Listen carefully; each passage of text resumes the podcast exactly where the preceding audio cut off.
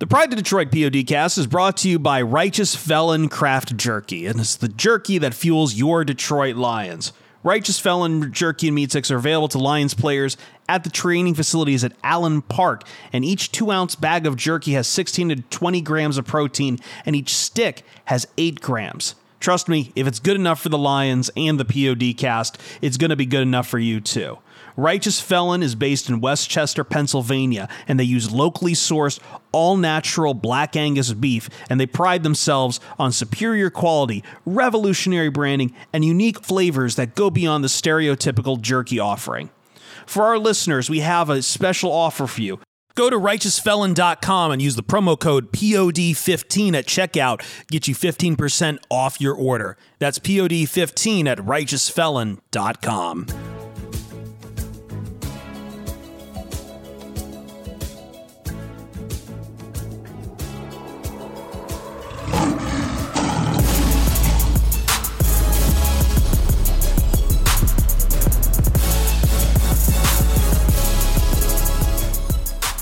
Welcome to the Pride of Detroit PODcast, prideofdetroit.com, Pride of Detroit on Twitter, Pride of Detroit on Facebook. You know where to find us, you know where to hear us, you know where to get us. We're always there for you live on twitch.tv slash Pride of Detroit podcast on Apple Podcasts, Google Podcasts, Spotify, Stitcher, wherever you get podcasts, et cetera, et cetera, et cetera. You're not here for all that. You're here for a Lions blowout. You're here for adventures in Lions land, a real land where real magical things now happen. As the Lions improved to four and one in a thrashing of the Carolina Panthers, which, if we're being honest about it, at 42 24 probably doesn't describe how far away this game was, even by that score. The Lions led this game wire to wire, no real contest. Uh, I believe in this first half, there were three or four Carolina Panthers drives that ended in turnovers in a in four consecutive drives. So like we had to deal with that. We had to deal with a lot of other very cool things going on, but let's we're going to dive into it. I'm Chris Perfett, the adequate host at Chris Perfett on Twitter, P E R F E T T, the man who runs things uh the the POD cast, the man who edits multimedia and other things. Jeremy Reisman, the fearless leader at Detroit Online, producer of Pride of prideofdetroit.com. Jeremy, what's it like to be boring and awesome? It's great, man. I'll be honest. Being a fan as long as you have been for this team, and, and most of people listening have been for this team, it's nice to just like sit back and kind of kick your feet up in the fourth corner. If I was at home, I might even be flipping to other games and just seeing what else is going on. But as a writer, that's also very awesome because I can finish my recap with 10 minutes left Start in the putting fourth it quarter. together. I can tell some Lions fans are still struggling to get used to this new this new reality because like when the Carolina Panthers scored before the half, when it was at that point, I think 10 to 8, Field goal. 28, Yeah. still people were were nervous. Third quarter came and it looked janky. Still people were nervous. A man who wasn't nervous, a man who is cool, calm, and collected and has a great baby is Ryan Matthews. At Ryan underscore POD. I will try to not to forget the drop this time. Ryan, senior editor, how are we doing? Uh, we are doing well, uh, backed by popular demand. You know, uh, to Jeremy's point, the uh, sports editor for the Detroit News, Rod Beard, he has the greatest slogan that I think Lions writers can now adopt. Hashtag start writing. Writing. That's right. And uh, yeah, I mean, it's pretty cool to be able to like start writing in the third quarter, right? Yeah, essentially. I mean, yeah, and and I'm with you, Chris. Like, I, I know that feeling of like, uh, is, is something gonna let loose slip? But like, Look, we still put out the third quarter tweets. it was zero to zero in the third quarter this week. That's progress. That that's Yeah. progress. It still feels like a turd. It feels like there are struggles I'll to it, it. but But when you're up, when you're up 18, a zero No to zero damage quarter, done. third quarter is great. Yeah. Yeah. Just sit on it. Just sit on it. As the, as the Lions sat on and flattened the Carolina Panthers into jelly in a game that was, as I said, wire to wire, not really even close at any point, with several very funny turnovers conducted on Bryce Young and the Carolina offense. Uh, for the Troy Lions team that has been missing several players, no Jahmyr Gibbs in this game, no Brian Branch, which is probably the biggest impediment to the defense. Um, you know, just are you forgetting Sun God, Chris? no Amon-Ra St. Brown, no problem whatsoever because Josh Reynolds just steps up right in the in his place. Even as you're easing in Jameson Williams, Kalif Raymond, no problem. But the Lions didn't didn't need to worry because even at like a lower strength Detroit Lions team, you can still put away a team that is now 0 and 5. And it wasn't even a hiccup. That's Yeah. good. I mean, my my takeaway from this game, and I'm not I'm not trying to disrespect the defense or anything, but I thought this was the best offensive performance of the year. I thought Ben Johnson was absolutely feeling himself. I thought everything just seemed to work against the Panthers, and and a lot of people thought this Panthers defense was maybe a little bit better than than some people give it credit for, especially their pass defense. Now, I know they were missing a couple corners, I know they were missing a safety, but as you mentioned, the Lions were missing a couple big weapons on offense too, and you wouldn't have noticed. You wouldn't have thought that that Jared Goff even knew he had superstars on the bench in this game because, like you said, he, he spread the ball around perfectly. Marvin Jones, hey, welcome back. I forgot you were on the team for the last couple of weeks. You make a big catch on the first drive of the game. Sam Laporta, two touchdowns. What what else can we say about Sam Laporta? Josh Reynolds continues to make, you know, average like 20 yards a catch. This team has so many ways it can hurt you. And and David Montgomery is at the center of it. Another phenomenal game from him. And Another 100 me- yard game. Yeah. yeah, Which seems like that was rare and few and in between for so many years, Jeremy. Well, And yeah, now I mean, it's consistent. There's a sta- th- there was a stat out there that David Montgomery was the first Lions running back to get back to back 100 yard games with a touchdown in both games since I want to say James Stewart or something 2003 ish. Um, so like we're we're 20 talking like yeah 20 years. Uh, it, and and fully des- I mean Dave Montgomery has been. I, I truly think the centerpiece to this offense, and that's not to take anything away from Jared Goff, who I think is still continuing to play his best football. I just like it. This is such a joy to watch this this offense go right now, and I, I hate to bring it down, but like part of me, like there's that voice in the back of my head. It's just like, man, I better I better enjoy Ben Johnson while he's here, man. he was deep in the bag today. There was a lot of plays that, um, man, th- Ryan, like they pulled out, they decided to just pull out all the things they had wanted to practice and just tried it against a real football team like the Carolina Panthers, whose defense is like the Lions did exactly what I would hope they would do to a defense as bad as the Carolina Panthers. Yeah, I mean, it, it was everything, right? It was reverse flea flickers. I'll put those in air quotes for Jeremy. Yeah, Jeremy's was going to the- dispute it again. There, there was a ball that got snapped between Jared Goff's legs that end up ends up being a first down. Like, yeah, there was a lot of trickeration and a lot of fun. And uh, shout out to Alex from our first bite. Bryce Young, three touchdowns. Yeah. he did it. I made Um, sure to tell him that after the game too. I was like, hey, you got it. Yeah, yeah, one for one for him. Um, but you know, my, maybe my favorite part of the box score is uh, two carries from Teddy Bridgewater for negative two yards. That's that's that's the good stuff, right? Like, like I th- that is something that I will look forward to each and every week if if that's a real thing. But I mean, you guys really hit on it. The the, the only thing with the offense there there was. Obviously, there was the third quarter, right? But there was just that drive where everybody had a drop, right? It was like Josh Reynolds had a drop, Sam Laporta, you get a drop, and uh, JMO, you hear footsteps, you get a drop, and you know it, it doesn't matter. It doesn't matter, right? Like we talked about it last week with officiating with the Packers and stuff, right? There's stuff that like sometimes that in years past, right, this team would succumb to these mistakes or uh, you know officiating wasn't going the right way for whatever reason. There was just something that we could kind of point to and say, ah, man, if this, you know, if this would have broke the Lions' way, they would have got this win. Now we're those are anecdotes, right? Those are just footnotes to it. it you know, for all intents and purposes, I, a, a great performance, right? Like I, I think the thing that maybe you're most encouraged about with the defense is, yet again, you cannot run on the Detroit Lions. There, there, there, there, is no, no, Jeremy, no, no, They get no, no, 99 no. yards in this game. No, this, this 99 worst. fraudulent yards. fraudulent You held yards. Ch- like okay. If we just look at their running backs, Chuba Hubbard and Miles Sanders, and I guess I'll throw Laviska Shenault Jr. in there too. 35, receiver, but yeah. 30. What's that? He's a receiver, but like, yeah, I, Sure, I don't know, sure. it all- it all- it all 32, 27. No, no, no, no, But- no, no. No, I let let me give me time. I'll let Okay. you guys I'll let you guys go, but like let me comb through and see where those rushing yards came from and what the score of the game was when that stuff was happening. That's fair. That's fair. But I, th- I think in general, like early in this game, the Panthers were moving the ball, right? They, I, I think they got into Lions territory in, in two of their first three drives. They just really dug themselves in the hole with, with a couple of those turnovers. But but it's also, I mean, it goes back to our preview podcast. Like, what do the Panthers do on offense?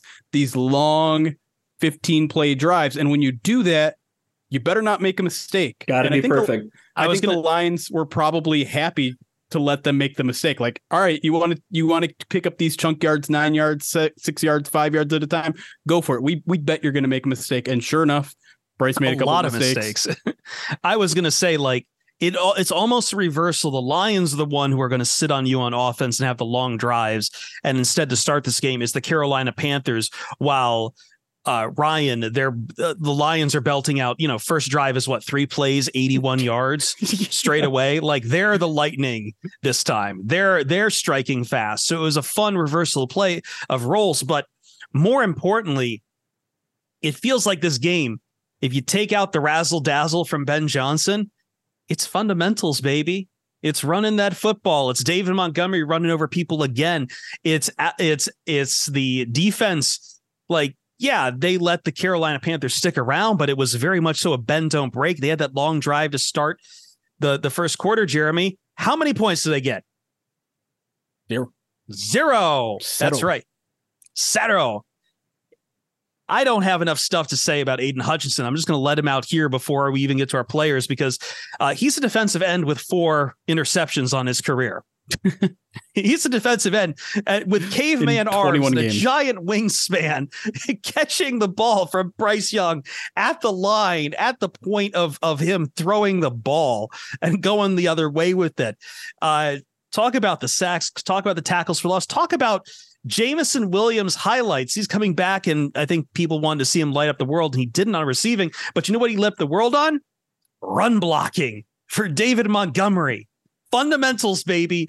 Fundamentals. Everyone on this team knowing that they've got to pull together as a team, that they've got to do all these little things that even against a team that you should put away, like the Carolina Panthers, there was no cosmic breakdown at some point, other than maybe like a sack here and there on Jared Goff, which at this point we're just going to have to get used to it. The offensive line isn't going to like that was a hard bar to clear protecting him as well as you did last year. So that's going to happen sometimes, but Jared Goff didn't panic after getting sacked either. Everyone is good. They know who they are and they have strong fundamentals. And I think that's why people in in truth gravitate around this team. It's the fundamentals, it's everyone playing together. It's actually looking like a complete football team. You know what it looks like when you actually have a good complete football team. God help you if you watch college football because you know when you don't have a complete football team, you're sweating for 11 games waiting for that screw up to come. For the Detroit Lions, I'm not sweating a, a screw up to come. And yes, in the NFL, they will lose games. They probably they might lose next week. For all I know, the Buccaneers are a good football team. They might lose against the Ravens. They I, I don't know, but either way, four and one stacking up odds to make the playoffs are now very, very, very good. And I don't remember last time we could say that about the Detroit Lions. And I don't know the last time I could say I was comfortable just putting this away in the fourth quarter. Well, yeah, it and it's not just that this team's four and one; it's that they are now three in a row in decisive wins. Right? They they pretty decisively beat the ten. Maybe it's only a ten point final, but they were clearly the better game, the better team that day. They go on the road in in Green Bay, easily the better team on that field, and then today it wasn't even close. And so the, there are different types of four and ones in this league, right? There are the 2022 Minnesota Vikings four and one, which is very fraudulent. And there's Uh, what the Uh, Lions I was, was going to say the, the the 2023 Minnesota Vikings are the inverse of that, Jeremy. Exactly. Yeah. They Once sure once are. again, another one score loss again Yeah. to the Kansas Congratulations City to them. Uh, but but like you you are certain about the Lions legitimacy at this point. And and sure, things can change. Teams can get better and worse as the season goes on. Maybe a, another injury hits this team. Uh, we'll we'll Well, talk we a little bit about about some more Emmanuel injuries. Mosley. Yeah, yeah. I, I'm not feeling too good about that. But um, it was interesting. At, at one point in the press conference today after the game, Dan Campbell's asked, Has this team taken on your identity? And he said, No, I don't think so. I think it's our identity. Now, I think that's him being a little bit modest because you, you say like there was no letdown game. The Lions are focused on fundamentals. Like that is what Dan Campbell is. That is what Dan Campbell has been preaching from the minute he walked in the building. And this week, when everyone's just like, all the fans, all the media are kicking their feet up, saying like, "Yeah, it's the Panthers. They're 0 and 4. They got this. Um, who cares about the injuries? Whatever." Dan is like, "This is the NFL. Every team is going to. This team is going to come in hungry. They're 0 4. They're going to be looking for their first win. The difference between the best team and the worst team in the NFL is not as much as you think. Like, we still have to do stuff. And how many times have we talked to players that are just like, we haven't accomplished anything yet. I don't care what I our know. record is. We haven't won a playoff game. We haven't made the playoffs. We need to treat every week like it's an urgent matter. And that's what they did today. They they looked like they're still hungry. They looked like they are never going to get complacent. And as long as that continues through this through December into January, God knows maybe into February, this team is going to be dangerous. I know that to your point about uh, people kicking it up and like taking it seriously, like I'll tell you, national some of the national guys I have to listen to, and some of the Vegas guys. Very popular pick from the sharp from the wise guys in Vegas was taking Carolina and the points, which I think Ryan, if I'm not mistaken, got up to something like minus twelve. It, it was like minus nine and a half uh, Detroit for a long time. It got up a few more points above it. Regardless, Lions covered. And what do we say about good teams win, great teams cover? I think that's yeah, that's what they say. That's what sure. they say. Um, and plenty of other people looked at this too, right? Yeah.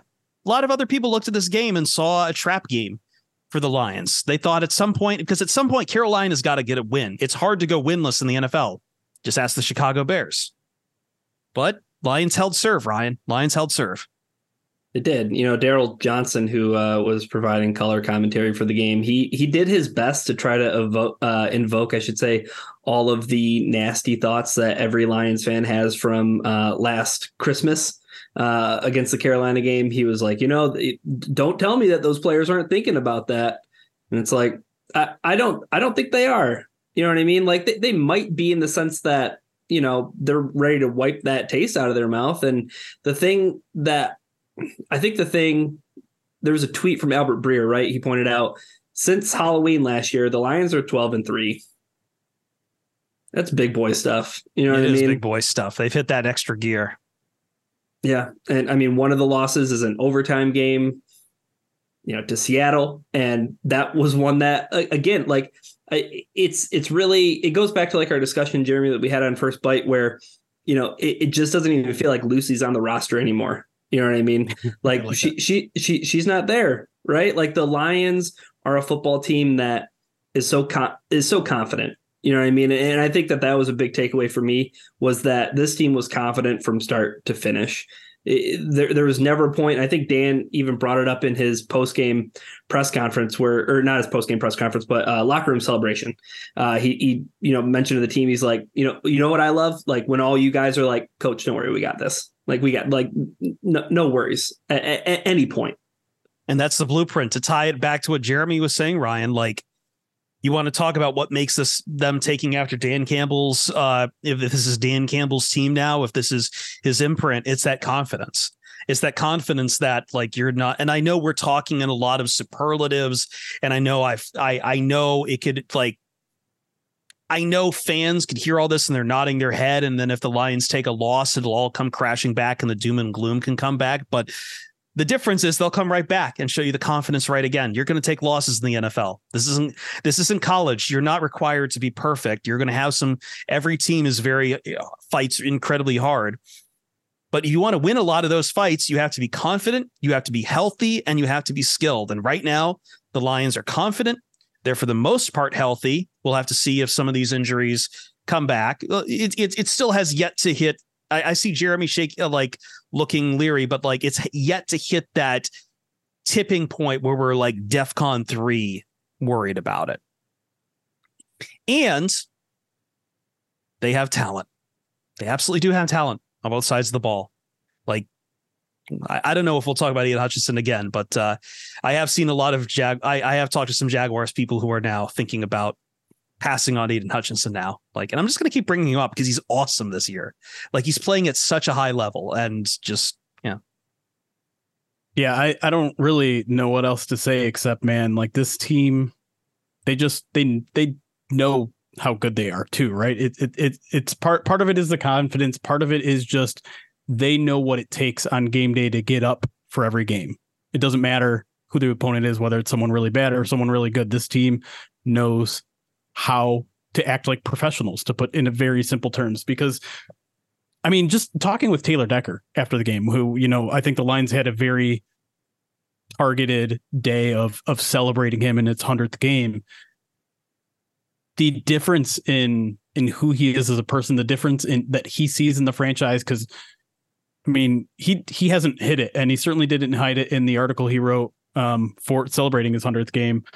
He he hated football for a while while he's here, and I think part of it was the, the, helpless feeling that he has. He's always had that professional attitude where he's up for every game. He's he's excited. He's giving it his all every game. But I feel like he felt he was not surrounded by that, and and that was a helpless feeling because he couldn't help the team. And now that the Lions have surrounded him, you know, with Taylor Decker clones, Penei Sewells, Amon-Ra St. Browns, all those guys around the team, he doesn't need to carry the team anymore. He doesn't need to ha- be that emotional leader. He's not even a captain this year, yet he's still that super uber professional guy because the Lions have just a roster from top to bottom that know how to get it done every single damn Sunday or Thursday or whatever day they're going to play. Uh, and that's that's why this team is is cruising the way it is. And and the last thing I want to say, because I, th- I think you're right. Like there's this idea that you know, the, the world's going to fall apart if this team loses a game and, and people are going to lose their mind like they did after the Seattle game. You know who didn't lose their mind after the Seattle game? The Detroit Lions didn't lose their mind because, again, like there was another question in the press conference today where someone's like, you know, did you feel like that was the wake up call you guys need because you've been playing great football out of that game? And they're like, wake up call?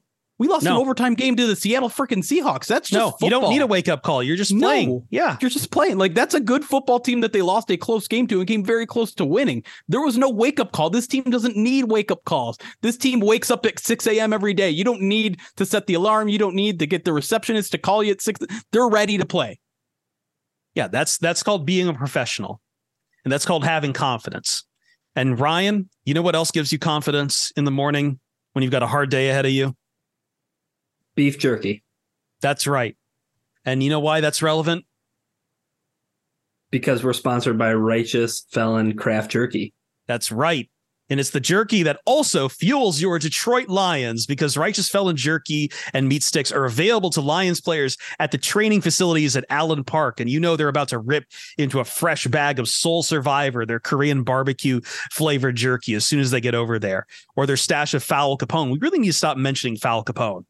Um, but I think we're on a mission too until Ryan gets his restock. Yeah, that's fair. You know what? The only person who can't eat righteous felon craft jerky is Bryce Young because you must be this tall to eat. You must be this tall to ride the righteous felon ride. He will get carded otherwise. Each two ounce bag of jerky has 16 to 20 grams of protein. Each stick has eight grams. You know what? If you convert those grams into into feed, that's much actually that's much taller than most people, not just Bryce Young. Uh, trust me, if it's good enough for the Lions, it's going to be good, good enough for you too, because Righteous Felon is based in West Chester, Pennsylvania, and they use locally sourced all natural black Angus beef, and they pride themselves on superior quality, revolutionary branding, and unique flavors that go beyond the stereotypical jerky offering. And you might be thinking, wow, this seems like a hard pitch. These guys must like they must be just shilling for something. No, we believe in this stuff. We eat this stuff. It's good. We've raved about it for a long time, and we're going to do you one even better eh, because it also helps us out. Go to righteousfelon.com and use the promo code POD15 at checkout. What does that do? 15% off your order. We're entering into the scary part of the season. It's spooky out there. It's October. We have fall flavors, and that fall flavor happens to include the flavor of meat. So go get the flavor of meat right now for the fall at righteousfelon.com and use POD15 at checkout. It's better than pumpkin spice. When we come back on the Pride of Detroit POD cast, individual player performances, standouts, and let's talk about some of those injuries. Let's talk about the makeup of the team right now, uh, and much more coming down the way here. Pride of Detroit PODcast.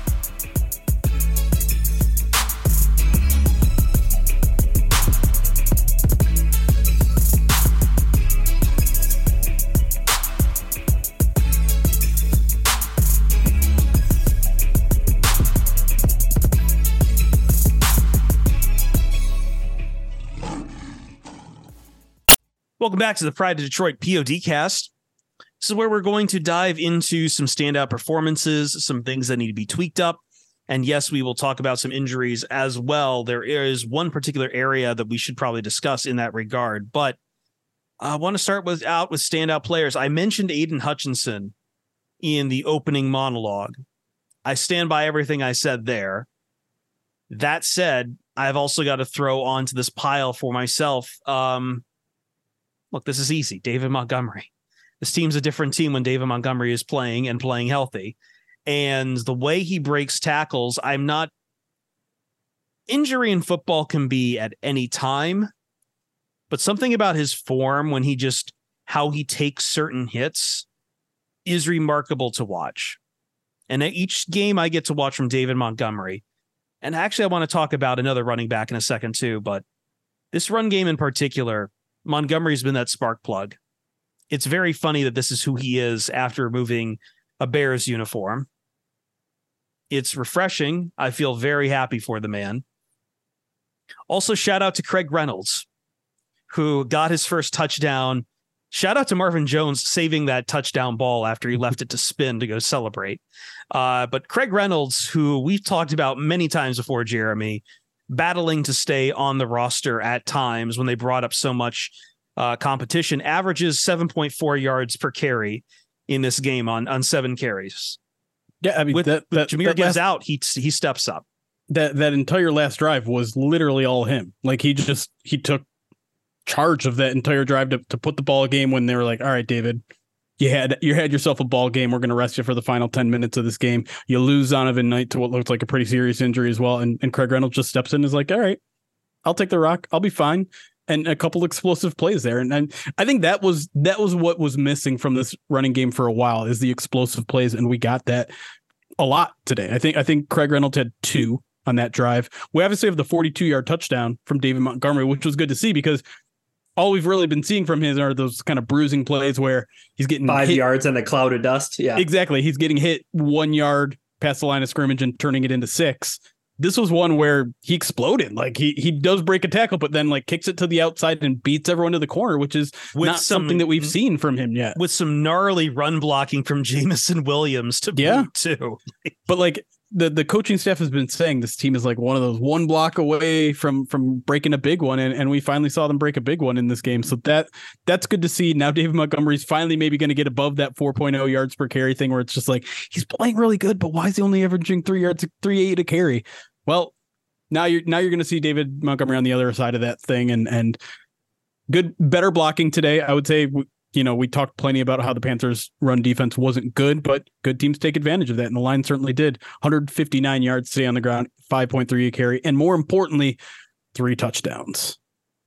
yeah. I the couple of things about Montgomery is like you cannot understand what kind of football player he is from a box score. You know what I mean? Mm-hmm. Like you do not get the full understanding of David Montgomery unless you watch him play football. And like truth be told, like it was the Packers game that total like okay, I get it. You know what I mean? Like I understood how important he was to the offense, right? But like I didn't understand who he is as a football player and just how, you know, his when you watch his game, you get it. But Yeah. my favorite thing about David Montgomery that I don't know if you saw from the press box, Jeremy and uh Chris, I don't know if you saw this, but my favorite part about Montgomery's game was him or uh him him and Scotty, right? They're on the sideline and they're like waving Craig Reynolds to get back on the field because like David still has his helmet on. Like he can go Yeah. back in the game and he can vulture a touchdown, but both those guys are like, get out there. Like, I, like you see what. Craig looked a little tired. He he looked like he was gassed because he had so many runs on that drive, and he probably thought like, okay, maybe I'm gonna get one. And they're just like, dude, go score the freaking touchdown. Did Did you see what happened when he did score? I tweeted about it. Dave Montgomery was probably standing around the 50 yard line. He sprinted and met him in the end zone. That's so awesome, dude. Yeah, Yeah, like again. he and and I, and he was even asked after the game. Dave Montgomery was like, "What was your favorite part of the game?" When Craig Reynolds scored. Yeah, that's awesome, man. That's yeah, good again, stuff. Craig Reynolds is a guy who's been like he's been gunning for that touchdown for a long time. He finally gets it. That was first career touchdown. Yeah. And he's so jazzed up, he almost forgets to grab the ball, which seems to be a theme for a lot of guys in the NFL this year. So uh, glad they're that, so focused, Chris. They're so Yeah. focused on getting the job done, as we talked about in the first segment. By the way, shout out to Marvin Jones bringing that back, and shout out to Marvin Jones finally getting off the schneid with a couple of big catches in this game. I know it was a mixed day for Marvin Jones. I think all said and actually, wait, did he? I don't think he had two, two for Yeah, two for two for two. 22. I thought I, I could have sworn he had some other target. I must be hallucinating though, but uh, no, like He Marvin Jones. had five Yeah. targets. Or no, you're right, two targets.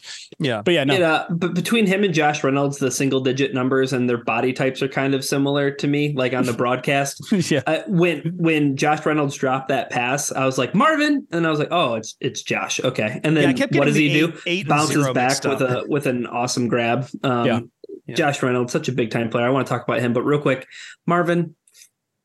Uh, make that block for JMO on that screen, and maybe Mm. we got something cooking, you know. But you know, nothing bunt blown blocks. What were you? What were you tweeting? What- no, what were you tweeting it's about? a joke. What was it? No, I no love block, Marvin. no rock. Well, I mean, that was JMO, right? I mean, like that goes back to training camp, right? Yeah. And uh but like I, I was legit excited to see Marv catch that pass on the first drive. Because to me, uh, th- there's something to be said about the third quarter and hey, like the Lions like scripting plays, like they come out really well, right? Yeah. And, there might be an element to that, you know, flipping over and uh and turning to the new half. But like to see Marv on, you know, as part of that script. You know what I mean? Like th- there's going to be an opportunity for Marvin Jones. It kind of just goes to show that this like coaching staff, they, I mean, they're trusting the players that they're putting out on the field, right? Yeah. And, and Marvin makes a catch when he's called upon, and it it was cool to see. yeah. I mean, we knew this was going to be a game where someone on offense, in terms of the skill position players, were going to have to step up and to have They Marvin. like all did. yeah, everyone Yeah, did. Josh I- I Reynolds, think like I mean, we we've four known different guys with three catches today, and We've known what Sam LaPorta Yeah. has been for a while, but to see Josh Reynolds be your receiving leader on the day with four receptions off five targets is damn impressive. Oh man, dude, Yeah, that toe drag swag on the touchdown catch was live i didn't think there was Muy any chance he got both feet in and i think i think we need to start talking about josh reynolds just not today not last week like he is on the verge of a career season by far i Oh, think yeah. his, his best career season was about 650 yards or something like that i was looking at his you know game to game average and i think he's at 60 yards a game or something and you stretch that out to 17 games you're talking close to a thousand yard season which would blow his numbers out of the water and I don't see why he won't get there. Like, sure, Jameson Williams is going to come back and maybe he's going to cut into some of that pie. Amon Ra is going to be back at some point and, and cut into some of that. But Josh Reynolds is a very dependable dude. And I don't think the Lions are going to gonna fade his, his rollout at, at all. Why would you? He's he's producing for you. He's a great fit in what this team wants to do offensively. And he's, like you just said, reliable. That's the magic word for this. Uh, Whenever you hear a coach talk about players and what they want to see in their players, like JMO. reliable, like JMO, is one of the first things they say.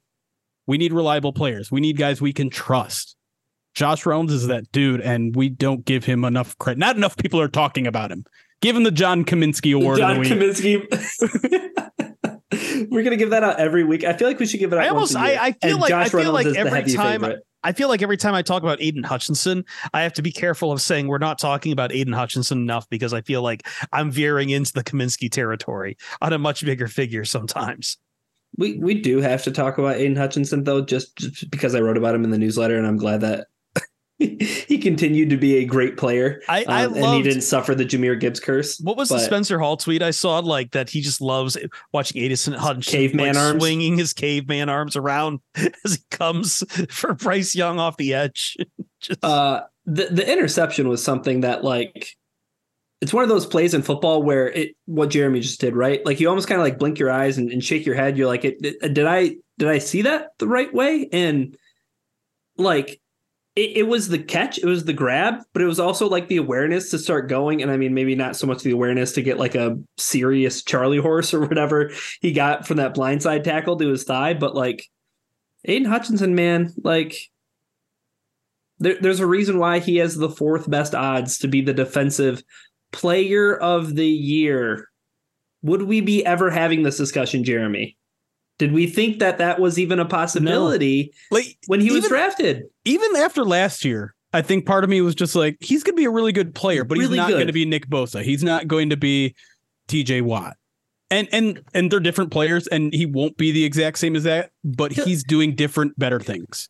He'll be He's a poor man's Maxx Crosby. That's right. We'll throw- no, we're not throwing the poor man thing around. But okay, I'm gonna I'm gonna tease our newsletter, Pride Detroit Direct, uh, because I know Brett Whitefield is working on something right now, literally as we speak, and he tweeted me, uh, DM'd me a little bit of a fact about Aidan Hutchinson. So uh, via Fantasy Points, which is the the company he writes and works for that does their own kind of advanced statistics, Aidan Hutchinson, 15 pass rush wins today.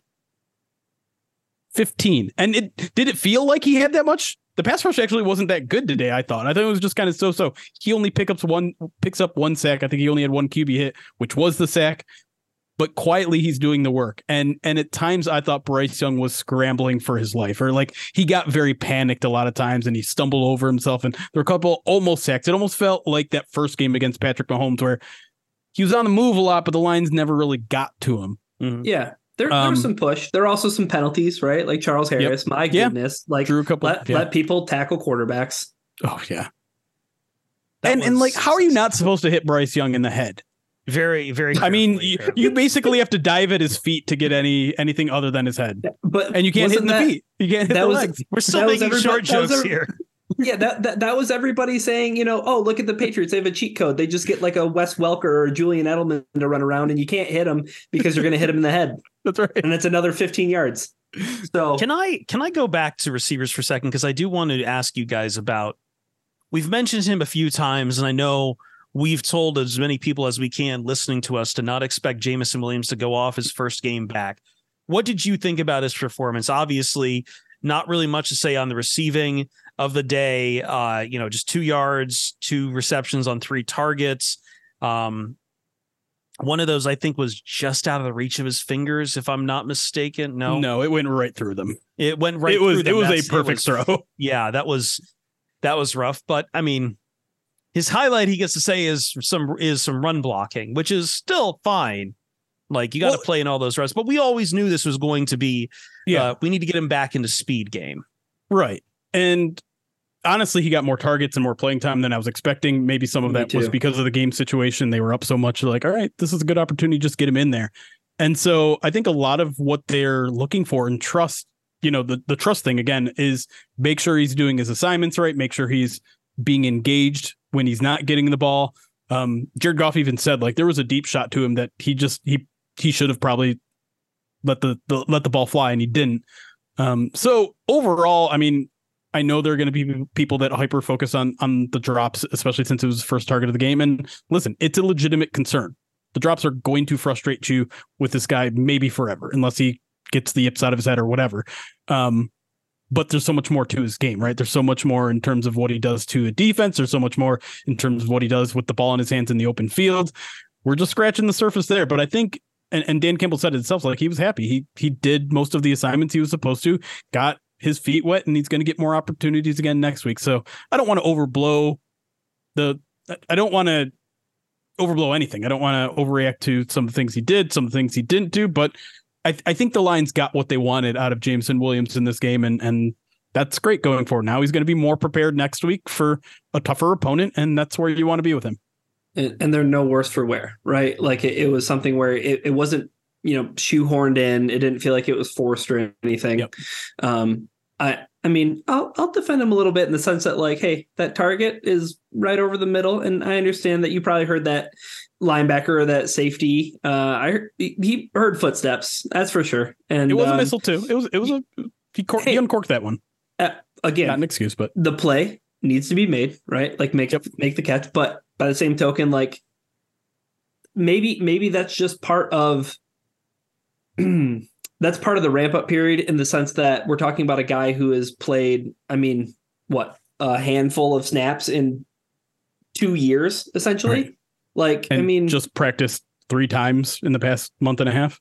yeah, like I don't know. Like, I, I, do you just chalk it up to to the the yips, Jeremy? And and and if you if you do that, I think that there's there's reason to believe though that like e- even even the one catch where he, where he got the most yards that he did, like that play felt like it could have been something, right? Like it was very it, close it, to breaking that, yeah. Right. And and even like the the the screen where he lost yardage, where it's like, oh, if Marv just gets in the way, you know what I mean? JMO can move, right? So like the getting the ball in his hands is the biggest concern right now, right? Is is like him getting the ball. I, I, feel like we totally trust what he can do after he has the ball, right? Yep. But again, that's why we're the most frustrated with letting that ball go through your hands. Yep. Um, one more guy I want to talk about, and I think, I think some Lions fans, maybe even myself, deserve a semi apology to. Jerry freaking Jacobs, man. And you know, we mentioned it a little bit at the top because he's going to be the dude now. Manuel Moseley's prob. I mean, I, I don't want to speculate too much, but doesn't look good for Manuel Moseley, which means Jerry Jacobs is you're going to be your your outside corner number two, and his interception was teach tape, just mm-hmm. absolute perfect zone coverage. And I know that's something he's struggled with. He's been a man to man corner his entire life.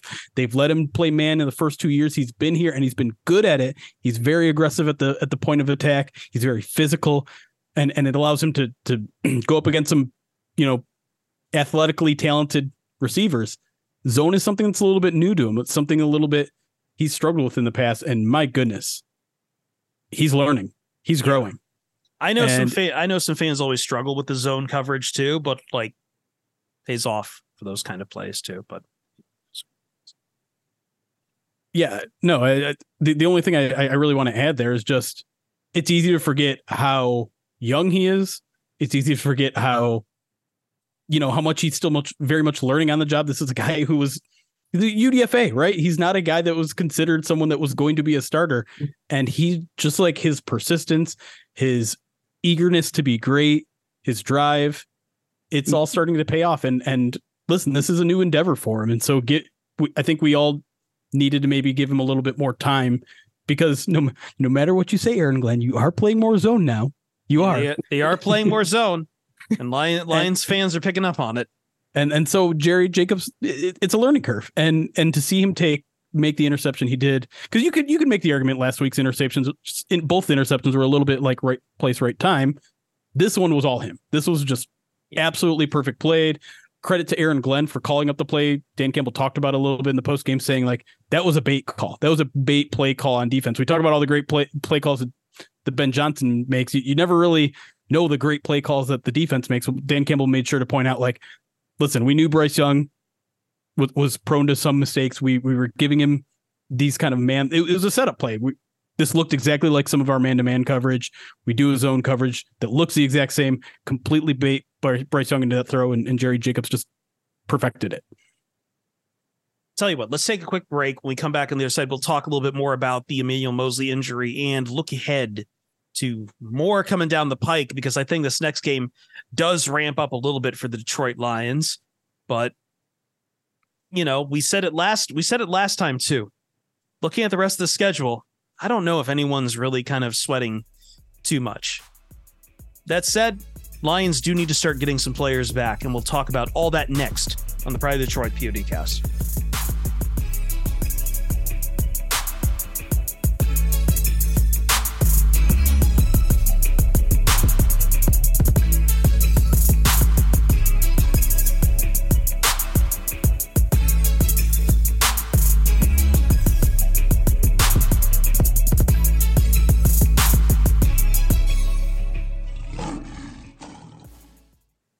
Pride Detroit PODcast. This is where we look ahead, but I think one of the parts of looking ahead is asking about now the Lions were missing a few pieces today. They didn't need them against the Carolina Panthers, but they could have absolutely used Brian Branch to make this game a little bit more funny on the defense. And Jahmyr Gibbs still needs reps so he can continue to ease himself into this offense. So and losing Emmanuel Moseley might be a fairly big blow to a defensive backfield that is to a DB core that is really starting to uh, get a little thin. Plus, we got to throw Jonah Jackson on the pile too. So I guess my question to start with Jeremy is when can we expect a lot of these guys, well, some of these guys back, and who do the Lions miss the most right now? Of yeah, those well, who can come back, I'm not going to include CJ Gardner Johnson, obviously. Right. Right. Yeah. Um, quick updates as as we have them as of Sunday night. Um, Manuel Moseley We don't know. There's going to be an MRI tomorrow. Dan Campbell said, looking at the replay, it didn't look good. So take from that what you will. Jonah Jackson was spotted in a in a walking boot after the game. Now, I know people immediately go to panic when they hear walking boot because they figure, oh my god, that's a cast. Sometimes it's a preventative measure. It's just to stabilize the the leg, the ankle, the whatever. No reason to panic there yet. Hopefully, we get news, good news on Monday. Um, but I think I think some of it is just the frustration of okay, we've gone through an injury to Taylor Decker, we've gone through an injury to Halapoulivaati Vaitai and and Dan Skipper and and just like we got one game of all the starters, and and I guess you could say maybe even you could count today because Graham was technically a starter, but Vaitai was active and and able to be there, and that's that's a good news too, right? Like, is if Jonah is out, you still have two healthy guards in in Jonah and and uh Graham and and and Vaitai. Um, but I would say to me, I I think. Oh, and, and Jahmyr Gibbs. Um, we got a, a very brief update from from Dan that says, you know, didn't feel like it was awful. The injury that he suffered late in the week, Friday, is when he popped up on the injury report, but it was enough where we felt like we, we needed to sit him today. So seems like a short term injury there. That's good news. Hamstring, Lines, right? Ham hammy, which is something that can linger. So maybe they, they're they're going to give him a little bit of rest. Maybe he doesn't play next week. I don't think anybody is necessarily sweating that after the Lions just hung 42 on uh on the Panthers. But I I will say like I am I am concerned about the outside corner depth right now. Now, Jerry and, and Cam Sutton have been holding it down. They've been playing relatively well, particularly as of late. And and I'm comfortable with those two as as the starters going forward. But I'm not sure what the plan is after that. We know Will Harris can kick to the outside and play a little outside corner, but not an ideal situation there. And then you're talking undrafted rookies or uh, I don't know. There's just there's not a lot of depth there, and so part of me thinks like maybe this is where the Lions go hunting a little bit. And trade deadline's coming up in a couple weeks here. Maybe you don't need to necessarily get a starter out of that, but I maybe someone who's you can trust. We talk about trust. We talk about guys out there. It's not it's not easy to come in here and and, and play out of nowhere, but I think the I think the Lions could use some depth there because I was going to say I think I think I saw a report from Adam Schefter that at least one team that might be in especially after today and getting slammed by the New York Jets, that the Denver Broncos might be willing to part with several of their defensive pieces. Yeah. So there might be something you can pick up there as reclamation off of an awful season. I don't think you're going to get someone like a young like Patrick Surtain, but yeah, a lot, a lot of Lions fans are are begging I, for I know, that. I, I know they would, but I, that's the one piece I would not see the Broncos moving on from as a young corner like mm. Surtain. But maybe they, I, they moved the on from Bradley right. Chubb. That's the true. same team that traded Bradley Chubb. So, like, I mean, I wouldn't put it past anything, but I think then you're getting into big ph- philosophical questions of would now be the right time for Brad Holmes to push some chips into the middle, and then you kind of want. Oh man, this is interesting when you think back to like less need, right? Like, where's that influence? You know what I mean? Like, f them picks, like. Uh, again, I, I, think we kind of have the understanding that that Brad wants to take the approach that this is a long haul, and that he understands the value and and we are seeing the the value of his drafting ability and his ability to to evaluate talent through the draft. So you don't necessarily maybe want to make those moves but i i do agree with jeremy that there is uh there is a like tangible level of concern with just how it falls off a cliff beyond what they have on the field. You know what right. i mean? And i think that's the concern is that um you know it's one of those premier positions. Like you know, the Lions have been able to weather the storm of of losing Josh Paschal. You know what I mean? Like it, it's not a big deal. You know what I mean? Like they, they even the safeties, right? Even the safeties, right? You have Tracy Walker waiting in the wings, right? If Will Harris, Will Harris is, you know, he is dependable. You know what I mean? Like he isn't always going to make the play, right? But like, I mean, what great pass breakup in the end zone and everything, right? So fumble recovery. Exactly. And uh yeah, if he if he definitely deserves um some credit too. But like I think that there is Jeremy, I think that there is a path to the Lions making phone calls and and trying to at the very least beef up their depth. And yeah. and here's the thing too though. This is also a long-term need. So oh, if yeah. you can if you can yeah. get a Patrick Surtain, which I'm not saying you can or can't, That's great because that might not, be a more useful use of your first round draft pick. I mean, maybe, maybe I don't know if you trade a first for him, but like if, if you get aggressive, just, maybe maybe you do. I, I just I, my point is if you're making a trade like that at the deadline, I think it's better to think about it not just in terms of making a push this year, but making oh, this yeah. team better in the long yeah. term. Because Emmanuel Moseley, like if that's a long term injury, he might be done here in Detroit. It was a one year yep. deal, and I don't know if they're going to take a risk on bringing back a guy coming off potentially. Again, I'm not trying to diagnose here, but potentially ACLs on both knees, right? Well, like let's let's let's talk a little bit about some return tables too, because as I said, the Lions could have definitely used Brian Branch back here. Yep. Do we expect to see him back for the Tampa game, or is that another game where I think the Lions just take it slow in his regard? It, it's far too early to tell. Um, the fact that he didn't practice at all and wasn't even out there working with trainers last week is probably a sign that it's going to be close if if he gets a chance to return. Um, so yeah, I don't know. It they could certainly use him. You know, Tampa's got a, good set of receivers on them, so they're they're going to need as many guys back there as they can. But I I don't think they're going to rush him back. I think they like Will Harris and they like how the defense is playing right now. And I mean, I don't want to say like that they've afforded themselves some wiggle room with a four and one record, but at the same time, they're in a good spot. And so um, the last thing you want to do is force a guy out there that's that's injured. Like, you know, you wouldn't want to put him out there, let's say when you're up 17 points late in the game. Kidding. That was just for Ryan. Everyone relax. It's fine. Don't get me fired up. Um, but it was really clear, like, just how much of a difference he makes in Detroit's ability to play sure. defense, especially in the flats. You know what I mean? Like, I, I feel like there were some points in the game today where it it felt like, ooh, that's a that's a spot that Brian Branch would have been in, and he would have made some kind of football play where we said, "Oh man, that guy's great." Um, so yeah, I I do. Here's the thing, though, Chris. I think if you look at it from kind of like a another like quarter pole assessment, the bye week is very close. You know what I mean? Like yes. I, I, know there's three games. I don't want to look too far ahead, but I'm I'm saying like if there is for whatever reason you think let's take things slow with some guys. There's three games that are coming up. That's it's it's Tampa. You know what I mean? And I'm not trying to undersell them by any means. You want to be at full strength, right? And uh, you know, you have the Raiders, right? Like the, there's talk about some of their weapons, yeah.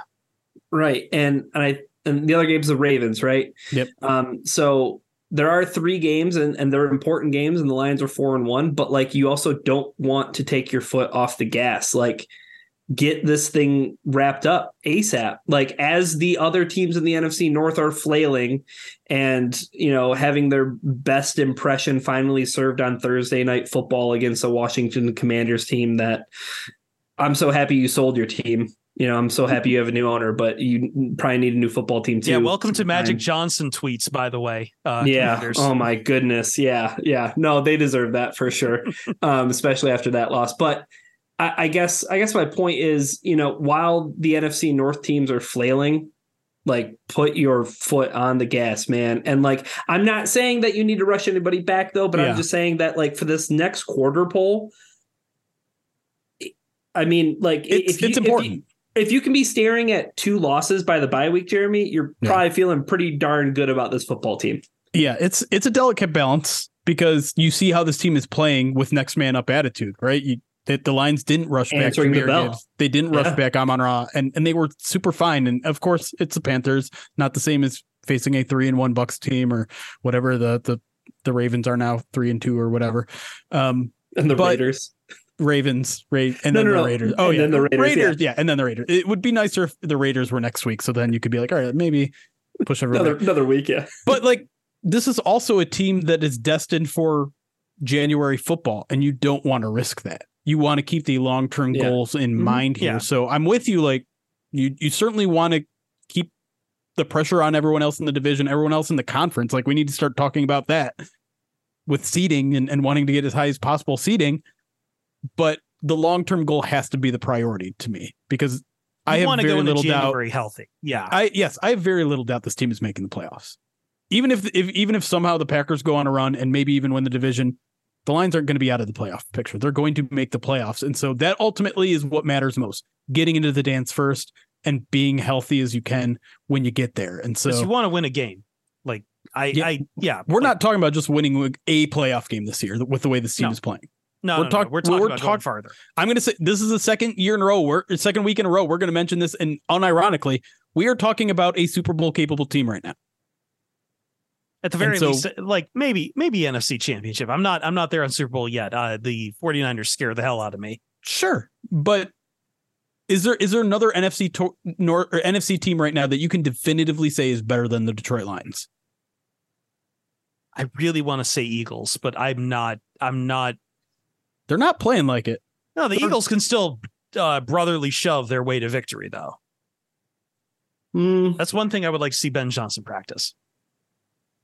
I do. I, I want to see more though before I start to Yeah. say. I, I think that there that's the Pantheon VIP club, right? Like Mhm. 49ers and Eagles, and uh, it's pretty obvious that no matter how good Micah Parsons is, um, the Cowboys aren't part of that club. I'd no, they're outside. They're below the outside trying. They're outside trying to get in, still waving that that week one performance around. But uh, there's definitely shortcomings. I'm just saying I'm not I'm not afraid of anybody right now. I'm just not. Like it it there are going to be close games. Lines you said the Lions are going to lose some more games before the season's over. Mhm. The 49ers certainly look like maybe the best team in football, but there is not a team I'm legitimately afraid of at Mm. this point. I, yeah, I mean, it's spooky season. It's Halloween. You have every right to be afraid of of, of some things. Uh, I think Seattle is a sneaky good team, and I know Oh, it- not so sneaky, right? Just because of what happened, you know, week two. But I think that, man, I think their defense is going to get a lot better by the end of the year. Like they still have some young players, and like you see Devon Witherspoon out there balling, but like it's not just it's Boye Mafe. You know what I mean? It's their pass rushers, and like Bobby Wagner is eternal. Um, so I I think they have a really good front seven, and I think that their young back end, like if they can get right. I mean, Jamal Adams played like what a series before he was removed for concussion protocol and almost, um, you know, uh, yeah, like uh, maybe lost some money too, but he Yeah. he skirted that. But I, I'm just saying that I think Seattle is like a team where you have. I don't want to say the NFC West is over. You know what I mean? I don't want to say that it's the 49ers to run Sure. away with. I as uh, the Rams are playing better, but I don't see them exactly contending for that. Sorry, Jeremy. I know you're. The- dude, they're so fun to watch, though. they are. like, they I- are fun I- to watch. I miss was- Matthews I was, so much like sometimes. him having now Nacua and Kupp is very fun. Um, I think though, like I'm not going to call them scary, but the Ta Tampa Bay does seem fairly legitimate now. Next week's going to say tell me a lot about Tampa it's it's going to I tell don't us know. a lot. It's going to tell us a lot, especially and like, look, it's Baker Mayfield. Baker Mayfield plays his best football early in the season, coming and off then a bye too. coming But off the their- bites. They'll be Their wins are Vikings. Bears, Saints. Saints and listen, the Saints are playing some decent They're- ball, they're so good I'm not going to football team. completely overlook Yeah. at that. But Are they? They also- or do they just play the Patriots today? great point. Um, but they got they got kind of worked over by the Eagles. So I think I think this is going to be their second legitimate test. Let's see how they do. Yeah, I, I think- there, there's some deficiency. To, there's some deficiency to the Buccaneers, but there's certain positions where it's like, well, we'll we'll get into it in first bite. I think there's Yeah. definitely there's definitely some players where you're just like, ooh, that might be uh that might be a little tricky there. We'll see. But I, I just I, I don't know how you look at this Lions team right now and and not think they're they're they're in that upper tier of, teams. Not not clawing at the door at, not knocking, not just like, oh, I'll put them in the top five, but they're five. Like they are in the mix uh, of those top five teams. Because I don't know if there's anybody playing more consistent football than them right now, maybe short of the 49ers. Because the Bills, the Bills were the talk of the town this week. And then they go and, and lay an egg in in London. So okay.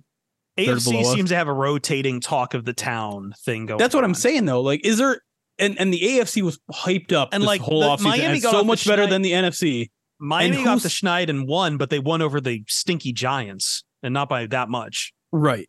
So who in the who in the AFC? If you take down the Kansas City Chiefs, who scares you in the AFC?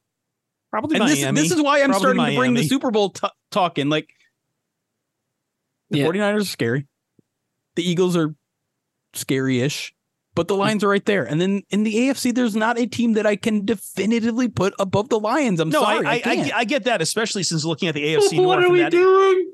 The entire division has collapsed. I'm not. Tell me I'm go. wrong, Ryan. Tell me I'm wrong. No, uh, the only thing I do want to say though is I'm I'm feeling way too close to Mike Tirico right now because when you watch the Chiefs defense with Chris Jones, it's different. Stop it. And they also didn't have Nick Bolton today again, I think. So like they've missed him for a few uh, I think at least a few weeks now. So like I, that Chiefs team's a little bit different. Plus they have um you know Also got banged up in that game. Yeah. I, I I'll it. just say, if you don't have the Lions in your top five power rankings this week, you're wrong. Uh, and I'm I'm going to make fun of you on the internet. I'm not going to disagree with you. They're a top 5 football team. And probably put him up there. There's a headline. Take away that probably Run with it. Yep. Podcast. Lions are a top five team. Look at the I'm just, I'm just, get count, made. I'm just counting everything, Published. and I'm, I'm I'm realizing like how hard it is to put them. Like they'd have to be number five, right? No, they don't have to be. They could be top four. Okay. 49ers. Eagles. I'm already I'm already I'm already having a 49ers. conversation about putting the Lions in. Stop. Stop. Why? Why? Why are the Eagles that much better? They're undefeated and they're the defending NFC champions. Tush push, Fine. which should, which is legal and should not be banned. Okay. Eagles. 49ers, Eagles. Now who? Tell me tell me that you're not considering the Lions here. Not the Dolphins. I'm not afraid of. I would say Chiefs, I'm Dolphins. not afraid of Lions. logic. Chiefs. You're gonna put the Chiefs above the Lions. bro. Like Listen, I know I understand if I'm making the argument here, you could also make the argument Seattle above Detroit. I understand how that works. Yeah, I'm not doing transitive property wins here. This isn't college football. But if we're if we're talk if we both think that Kansas City and the Lions are top five teams, you have to put the Mm. Lions above them. I'm Okay. sorry, you do. Do you know what's more important though? Is that every NFC North team is like 17 and after. Yeah. I think I think if the Packers win, they'll probably get pushed up in the top half. But That's a big if. is it? It's the Raiders. I I love if they lose that game, like I'm gonna have my feet up for the rest of the year in terms of the NFC North. Like it's just like okay, it's over. We're good. Ooh, yeah. Don't undercount Davante Adams' revenge game. It just doesn't have the same oomph in it without Aaron Rodgers in that game. Mike McDaniel's can't lose Yes, he can. every game Oh. that that way. every game that way. yeah, we'll see. I hope it's he- been two I in a row. I would hope at some point he takes his vitamins, but you know, hey, who knows? He might be looking ahead for a revenge game on the Patriots, and that's bad for us then. Can can we end every podcast by just like talking up the Super Bowl? I would. Prefer it makes me feel to. really good. I think we should just do it. Let's just haphazardly lean into it, man. It- Why not? as long as as long as Chris has enough time to chop up, uh, it'll be a segment, and it'll be like you know the Dan Miller getting on getting comfortable with being uncomfortable. Do we have to like? Do we have to have some intro music? Do I have to put in some like Vegas crooning in Yes. here? It's like welcome or like the slot machines in the Bellagio. It is in. It is in the. Uh, it is in. Uh, is it is in Sin City? Do we got to get some Frank in here? Some Sinatra. Ba da da da da. No? I just hope this season doesn't end up like Casino and Joey Pesci and Joe Pesci. I'm gonna put your brain to sleep. We're gonna be fine. We're gonna be great. All right, we're gonna get out of here too. It's late. We have been recording all this for you. Uh, we've got midweek mailbag coming back again. Yep. Tuesdays now. Recording Tuesdays now. We've got first bite. We've got maybe a fourth podcast coming your way. No promises.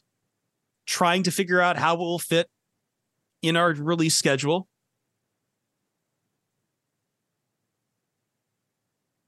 And I know I make promises and I just don't keep them. I know. Any final words? Believe. Top five, top five, top five. See you, Starside.